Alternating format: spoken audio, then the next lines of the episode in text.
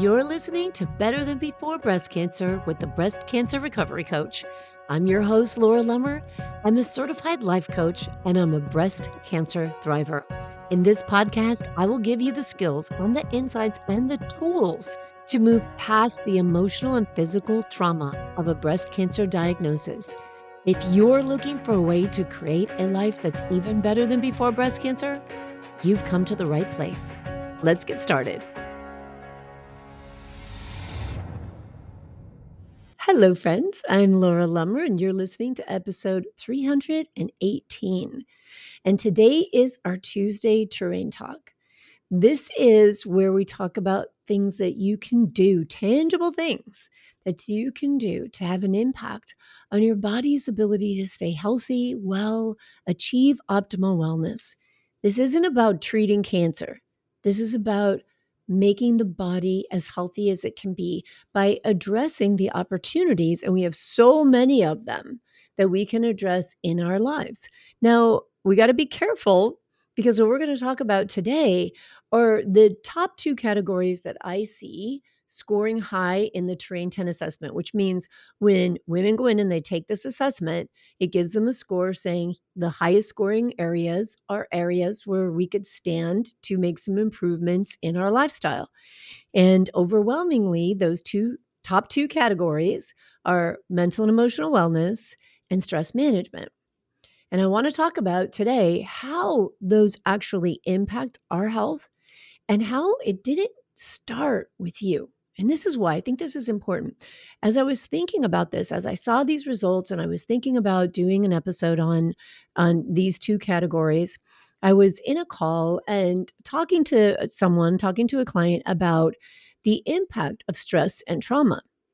And she asked me, which is a great question, and she says, "Well, if stress and trauma have that big of an impact on our healing and on our body's response to things and they can affect cancer, why do babies have cancer? Why are people born with cancer? Why do young children get cancer? They don't have traumas yet.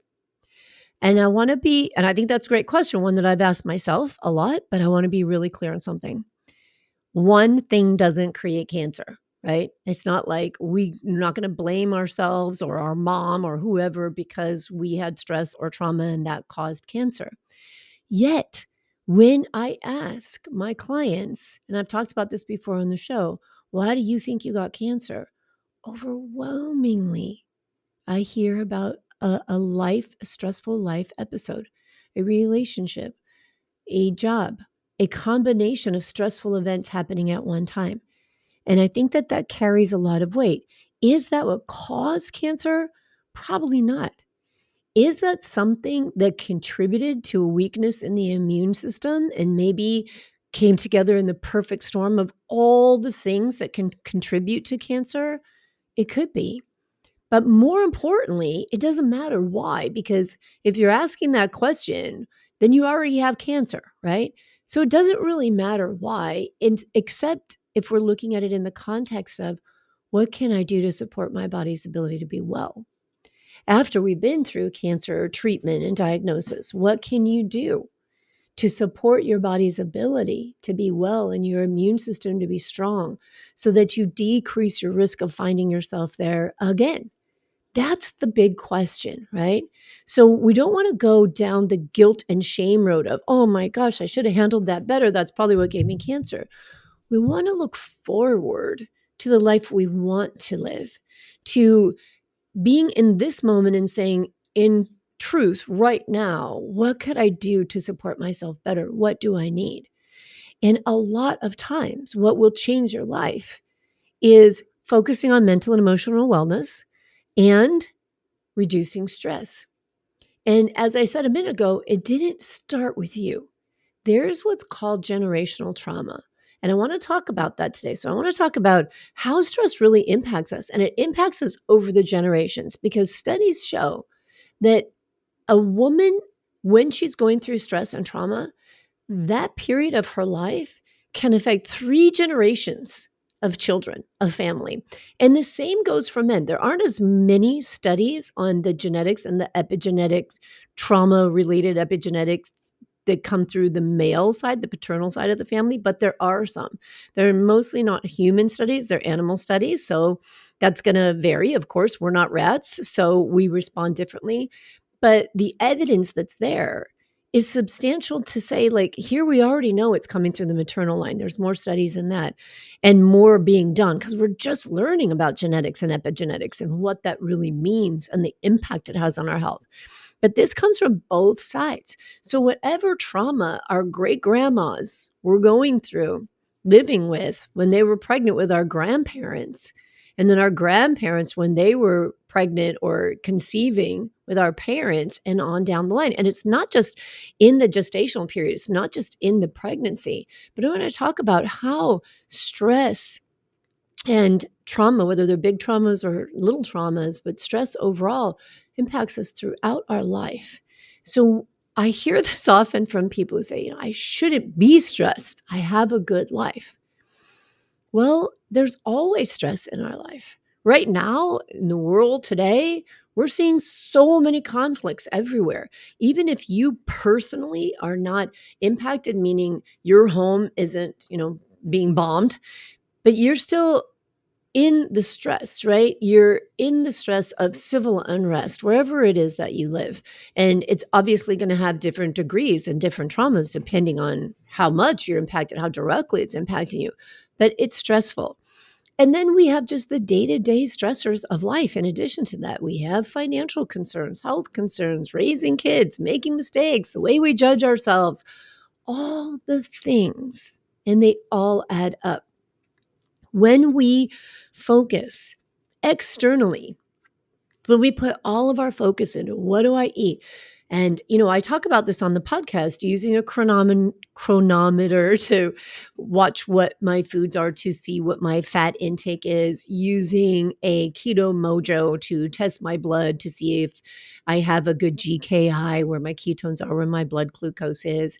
I talk about that because it's a part of my lifestyle. But for some people, that in itself is very stressful. So when we focus on external factors like worrying about everything you put in your mouth, everything you put on your body, you create even more stress for yourself.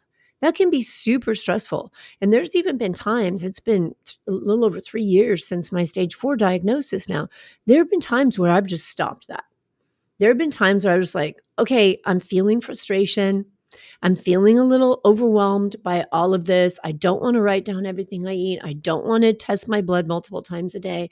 And there have been times when I just take a break for it because it's more important to be able to stay calm and in a good mental state. That has such a huge impact on our wellness, on our ability to sleep, on the health of our microbiome. And so I want to do this episode and talk more about stress. This certainly won't be the only one, but I want to help you understand that how stress affects our genetics, how stress affects our lifestyle, and how that can have an impact on your wellness. So we don't want to necessarily look at stress and say, I don't have a right to be stressed or I should be happier.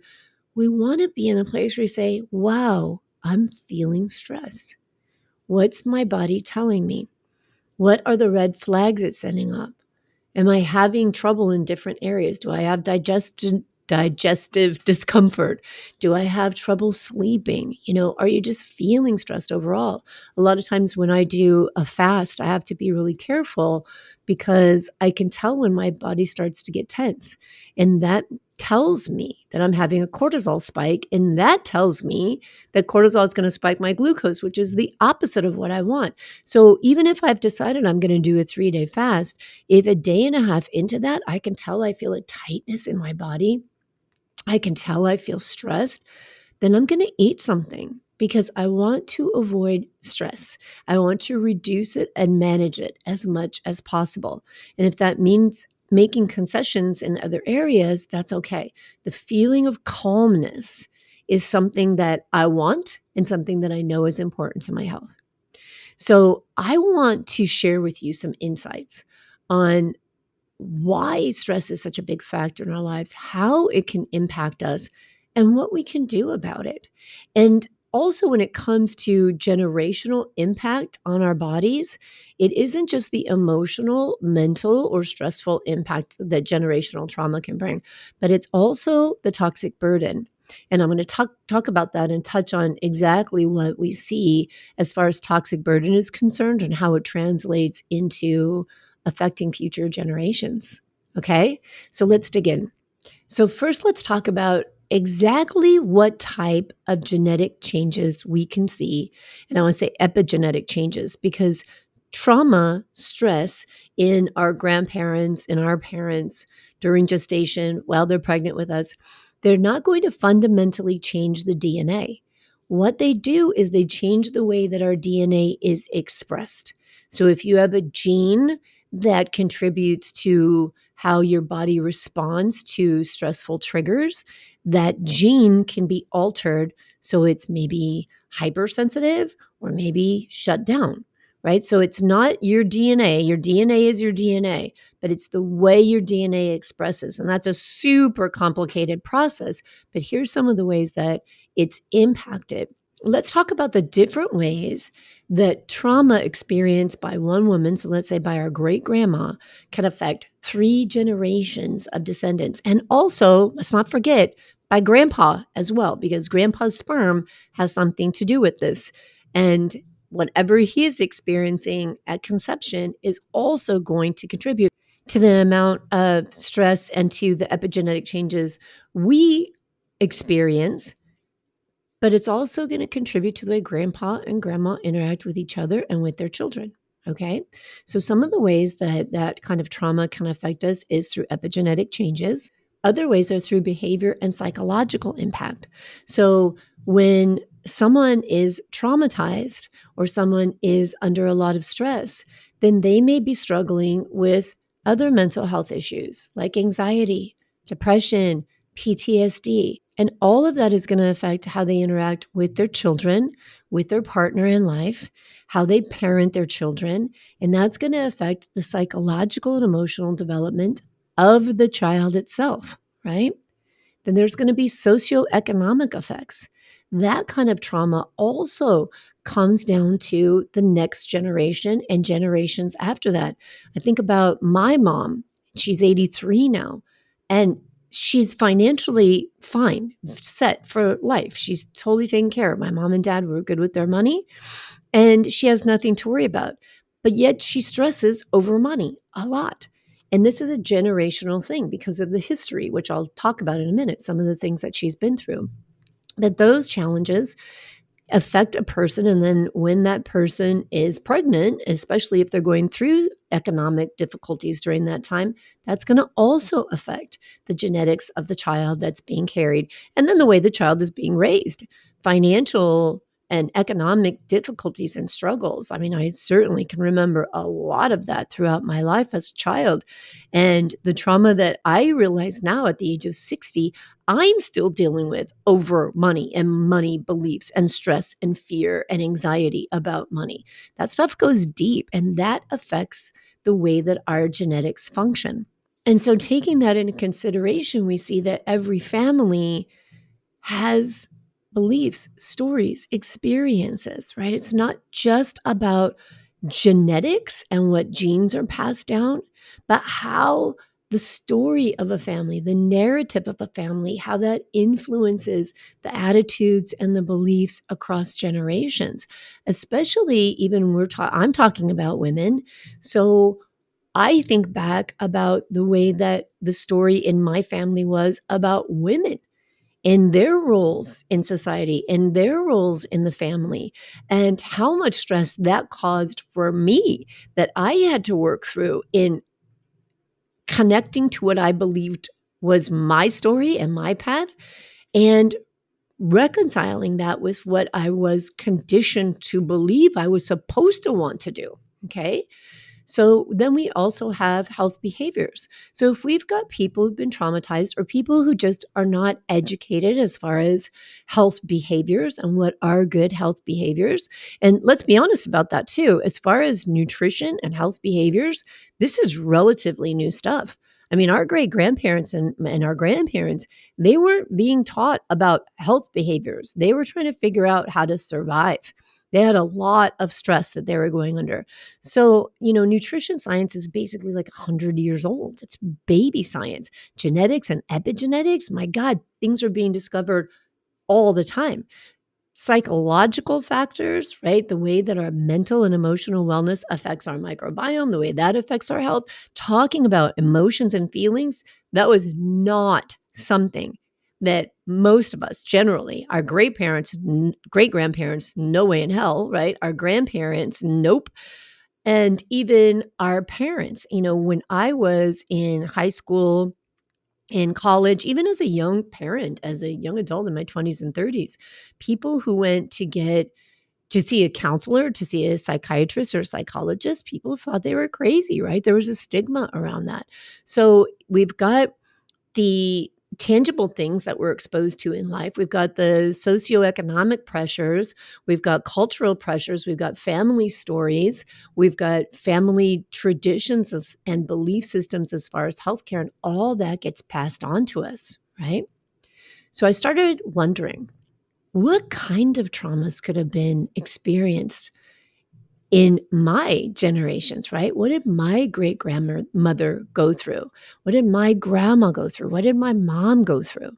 So, my great grandma, when she was pregnant, I just looked back at the times that I knew about pregnancy and then kind of what was happening at that time. But just to give you an idea, let's think about what people go through and what's been passed down to us. So, my great grandma, was pregnant roughly 100 years ago, right? In the early 1900s, she was pregnant with my grandma. And she lived in Austria. So during that time, when my grandma lived in Austria, my great grandma lived in Austria. There were tremendous economic difficulties. And I know for a fact because we interviewed my grandma and grandpa before they passed. Thank God my sister had the foresight to do that. And they shared with us stories about what happened in our family during World War One and how our family migrated to Canada and to the United States and from Canada to the United States, but how they came from Europe and came over and what they were going through and what they were struggling with. So a significant amount of trauma was happening there, right? Even though it wasn't thought of as trauma then, it was just like, it was just life. That's just what they go through. There was tremendous gender inequality. A hundred years ago, think about it. Women's rights were very limited. They were restricted to specific household roles. And they had very limited legal rights as well. And so many women were treated horribly. And I happen to know for a fact that there was alcoholism in the in my great grandfather, and there was physical and emotional abuse. So there were health challenges at that time in life. There were diseases and epidemics. And my family in my great grandma's generation did not have a lot of money. So living, hygiene, all that stuff around health was very different. They migrated to the United States. So they came to a new country. They left what they knew behind their family, their friends. They faced a new culture, language barriers, discrimination Think about that. And all of this in the midst of World War One.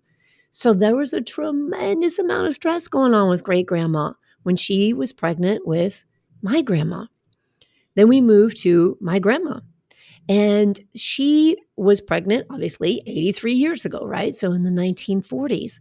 What was going on in the 1940s? World War II. And my grandma did have to go to work. She went to the factories when all the men were sent off to go to work. And so she not only left the home to go to work, but she had two kids. And one of those children had to go live with her sister during the week so that my grandma could work during the week and just pick her up on the weekend. So think about the the stress that that would have created, right? So there was a lot of socioeconomics going on. There was loss and grief and devastation from hearing what was going on in the war. Obviously, lots of economic challenges. There were also, even in the 1940s, racial and ethnic tensions were happening at that time. Think about people being put in internment camps. And even though my grandparents weren't, they weren't infected by that, but that affects us as human beings when we see that happening to other people with fear, with anxiety, with what's going to happen to us us and just basic humanity, right? women's roles at that time, even though my grandma could go to work and more women were going to work, they were really submissive kind of roles, right? Women were not treated with equality at all. And we still struggle with that today. And then a lot of women had to be forced out of their jobs when the men came home. My grandma didn't. She was able to keep her job.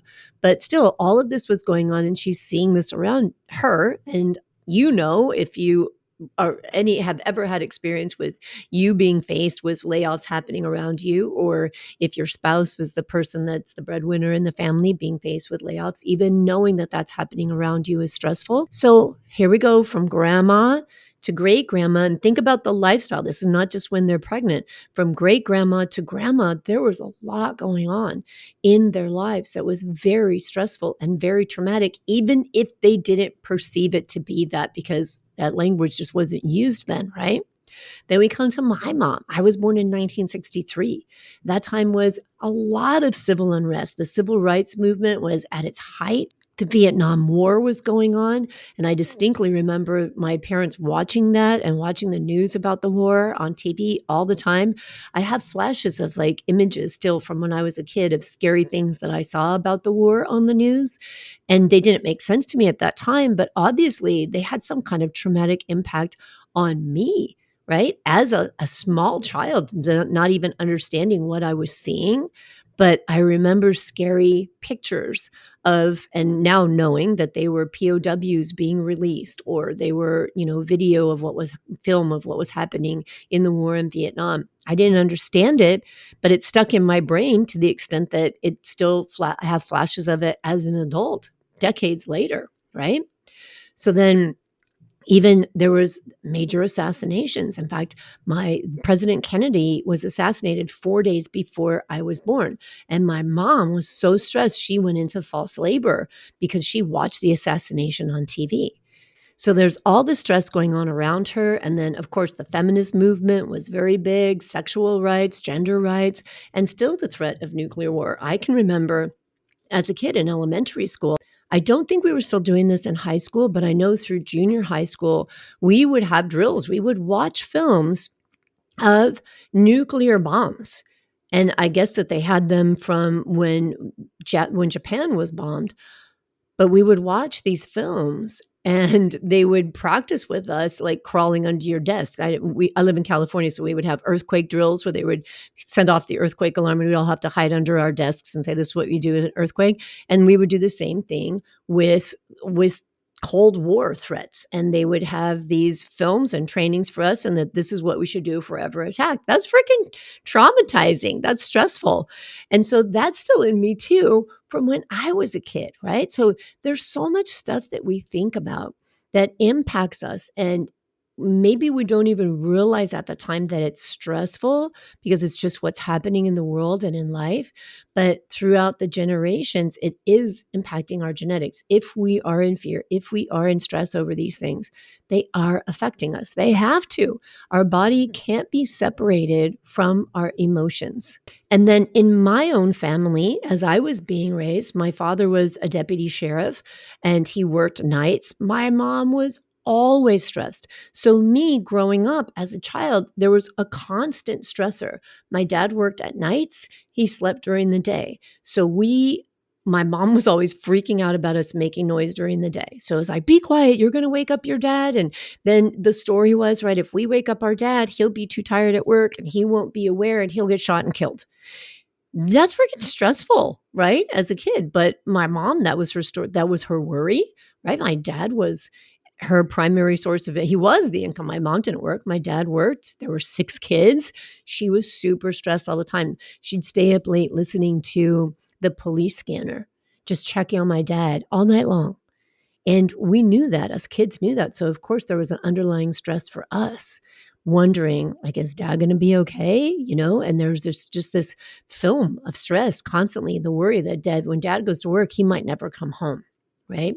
So, that along with economic stuff, we just think about all the things we go through as a kid. That's all affecting my epigenetics. And I can look at my life and say, I had a pretty good life. I had a normal childhood. No one's childhood is without stress. No one's childhood is without trauma. Fortunately, I don't feel that my childhood had big T traumas, right? I never had to worry about violence or sexual abuse or anything like that directed towards me. And we did always have enough food for everybody and we did have enough clothes. So the traumas, the stressors were day to day life and cultural and societal and economic stressors that mostly everybody goes through. So hopefully that story gives you a little bit more insight when you start to think, wow, yeah your body didn't start with you. Your body started with genetics from your ancestors, from your great grandma, and and beyond, right? I mean, we know, and we actually have science that shows us back three generations now. But as we talk about this and as I relate this kind of story, you can see where it's more than just three generations feed into who we are now and what we experience now. Then, in addition to that, we do have the toxic burden whatever chemicals our great grandparents, our grandparents, our parents, whatever they were exposed to, that's going to impact what happens to us during gestation, during our mom's pregnancy. And so we know now we're so much more aware of toxic burden and plastics and things like that. But even though we're more aware of that now, we've made tremendous strides in cutting down the amount of toxic exposures that humans were exposed to since my great grandma's time, right? Lead, mercury, asbestos, all of those things, our great grandparents' generations, coal, toxicity, like all kinds of stuff they were exposed to that we never even thought about at that time could transmit to a baby, right? That that was going to go into their baby. But we know now, and studies have found in the umbilical cords of infants, carcinogens found in plastics, phthalates, which I think I've talked about on previous episodes, but those are chemicals used to make plastics. We find BPA in the umbilical cords of infants, and we know that BPA is a known carcinogen and can increase the risk of cancers. We have PCBs, polychlorinated biphenyls, those are banned chemicals. They've been banned in countries for decades, and we're still finding them in the umbilical cords of babies. They were widely used in electrical equipment, in paints, and lots of other products, and they can stay in the environment and accumulate in the human body and increase the risk of cancer and neurological damage pesticides. And again, we've made so many strides in kind of cleaning up our environment over the generations, but pesticides like glyphosate, which is widely used, accumulate in the human body, heavy metals also. So think about it again. Generationally, our grandparents, our great grandparents were exposed to mercury and lead and so our first exposures to toxins can be happening when we're in the womb. And in fact, if we look back to our mom's generation, grandma's generation, great grandma's generation, they didn't even realize that different medications that women would take, alcohol, smoking, right? All that stuff was still going on when people were pregnant because they didn't think it affected the baby. So if that was happening in your great grandma's generation, and for me personally, my dad smoked in the house the whole time that I mean, his whole life. He smoked from the time I think he was 13 or 14 years old. So when my mom was pregnant, she was breathing in secondhand smoke. And then she started smoking in her 30s. So we were always exposed to cigarette smoke, even in the womb. And now I'm not saying all this to scare you because there's things we can do about it. There's a lot we can do about it. But I'm saying it so you understand the significance of stress and that you don't just question yourself and like, why me? And I didn't do anything and I did everything right. And maybe you did, but we still have exposures. And so shaming ourselves or beating our heads against the wall trying to figure out why something happened isn't necessarily helpful because maybe it happened two generations ago. Maybe it's just been passed down. And the important thing again is to realize it's happening now and because it's happening now, wherever it came from, or because it happened to you and now you're beyond the cancer treatment, but you want to do all that you can to not go through that again, what can you do? What kinds of things have a positive influence on our epigenetics, whether they've been changed by generational trauma or by trauma in your current life. What can you do to manage stress, repair DNA, repair DNA expression, and support your body's optimal wellness? There is a lot. And fortunately, they're simple things, maybe not easy things, but simple things. And one of those big things is to really look at stress related disorders, to look at PTSD, to look at the psychological effects of trauma that maybe were in your lifetime or maybe could be passed down to see what people have been through without judgment, just understanding and realizing that could have an effect on you. Once you accept that, creating a healthy lifestyle plan that works for you is the best way to go. It sometimes amazes me how there are just I don't even know hundreds of thousands of books. How there are I don't even know how many different diets and different diet books and different diet facilities and programs. All of this that has been written about food and what to eat when it's really so simple as eat whole food, get the processed food out of your diet because that in itself can be doing damage to your DNA. So start with cleaning up the diet. Wait, we're talking about stress. Why are we talking about diet now? Right? Because diet impacts your microbiome. And an unhealthy microbiome impacts the way your brain functions. And it can create epigenetic changes that make your body respond more strongly to stress. So, stressors in your life can all be mitigated to some extent when you're taking better care of your body physically. I was just having this conversation with uh, one of my children, and we were talking about going through a stressful time in, in his life. And I just check in on him all the time. Are you exercising? Are you eating right? Are you keeping alcohol out of your lifestyle?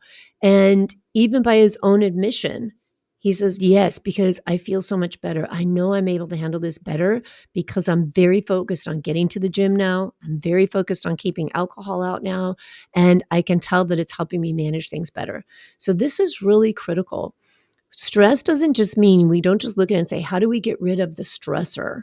Because sometimes we can and sometimes we can't. Like, I can't get rid of all the stressors that are happening in society right now. So I have to deal with how I can manage them for myself and supporting my body and my body's ability to feel well and function well supports my ability to be calm and then to make sure that I'm focusing on food, that I am exercising, and that now, because the physical part of my body feels so good, I can focus also on the emotional parts, on creating a positive mental environment with journaling practices, with meditation practices. And those are so important. You know, in yoga, a lot of people in the Western world, we think of yoga as just moving the body, right? Going to yoga class. But that part is called asana. Yoga is a science. Yoga has many levels to it. And asana is one of the basic fundamental levels of yoga, moving the body. Yoga moves up through different levels until it gets to sitting in meditation and beyond meditation, which are, you know, incredible levels that monks achieve or yogis achieve in the Himalayas that are reaching nirvana and that type of thing. But the fundamental part is asana practice because it's so important to be able to connect the breath to the body and to be able to calm the body because we can't sit in practice. We can't sit in meditation even for a few minutes if our body is not healthy and our body is not calm. So, asana practice is the basic of getting the body healthy and preparing the body to be able to sit in silence and calmness so that you can work on the mind. It's pretty amazing, right? So, this first way that we can look at supporting our epigenetic health is through looking at our lifestyle factors, such as the simple basics of eating good, whole food, reducing alcohol as much as possible, if not eliminating it, exercising regularly. This is going to help to repair some of your epigenetic patterns. Now, for people who have more serious issues, who deal with clinical levels of depression, anxiety, and other mental issues, of course, medication and pharmacological treatment is something that they may need support with, even to get to the point of making other lifestyle changes. So, this is a little bit of a slippery slope because antidepressants, anti anxiety medications, those things themselves can do DNA damage, but sometimes we have to have them to support us to just be able to do the best we can in life right? So you've got to give yourself permission to do whatever it is you need to do to be able to take the steps to create a healthy lifestyle. And then we have mindfulness and stress reduction techniques. And I say a lot on this show, like be here now. Even as I've talked about epigenetics, like don't worry so much about what got you here as being able to embrace where you are now. Where are you now? What do you need now? What do you notice now? And that's where mindfulness practices come in. Mindfulness just means being here now so that you can see the stories you're telling yourself. You can accept the truth of what's happening in your life then you can start to improve your social and environmental conditions also by spending more time in helpful, supportive communities around people that you love, doing things and exposing yourself to things that bring more joy into your life and that bring more connection into your life. This can have a huge impact on epigenetics. There was even a study that I'll link to, and it was a rat study. It was really interesting. And this one was looking at the genetics that impacted stress. And it looked at these rat pups. And the more that the rat pups had a, a mom who licked them and took care of them while they were baby rats, the less intense their response to stress was as adult rats. So, connection and love is super important and it is healing. In fact, it's one of the 10 healing factors in radical remission, improving social connections, right? Strengthening your connections is super important. So, once again, we come back to these simple things that I talk about so much on these terrain talks, on these Tuesday terrain talks. And maybe you're thinking, like, come on, give me something new. But here's something that I want to offer you a lot of times when I'm coaching people and they say, Yeah, yeah, yeah, I've heard that. And then the question is, But have you done it? Have you practiced it? Have you incorporated this into your life? And until you do incorporate, where you can say, Yeah, I do have a consistently healthy lifestyle. I eat whole foods, say 80, 90% of the time, right? I have a minimal alcohol intake. I take time for myself on a regular basis to calm myself and have some kind of stress reduction practice. I exercise consistently. Until we do these simple things, and we do them with consistency over time, then there's no sense in looking for something new because these are the fundamentals and they will change everything, including the impact on your genetics from generational trauma, that from great grandma. They can have a wonderful, amazing impact on us. And so it seems simple and people want to dismiss it with the brush it off with the I know, I've heard this, I've heard this but have you done it? Hopefully, this episode will give you a little more insight on how important it is to get back to these simple practices to reduce the impact that stress has on you. Because for the majority of women taking that Terrain 10 assessment, to have stress and mental and emotional wellness in the top three opportunities, that's significant. And what's important to remember is we can't control a lot of things that are around us. And so we have to be able to figure out a way to manage our response to those things that are around us because those things don't cause the stress.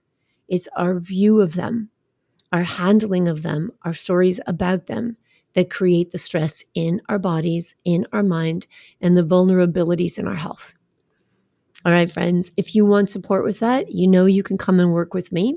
You can find me at the breastcancerrecoverycoach.com, where you can join my Better Than Before Breast Cancer Life Coaching membership or work with me individually in one on one sessions and create a lifestyle plan to support your optimal health.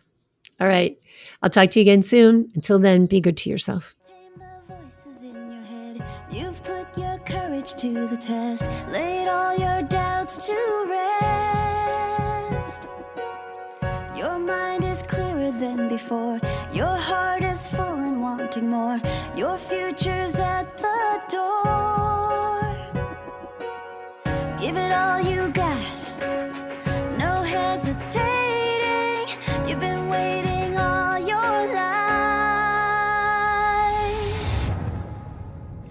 This is your moment.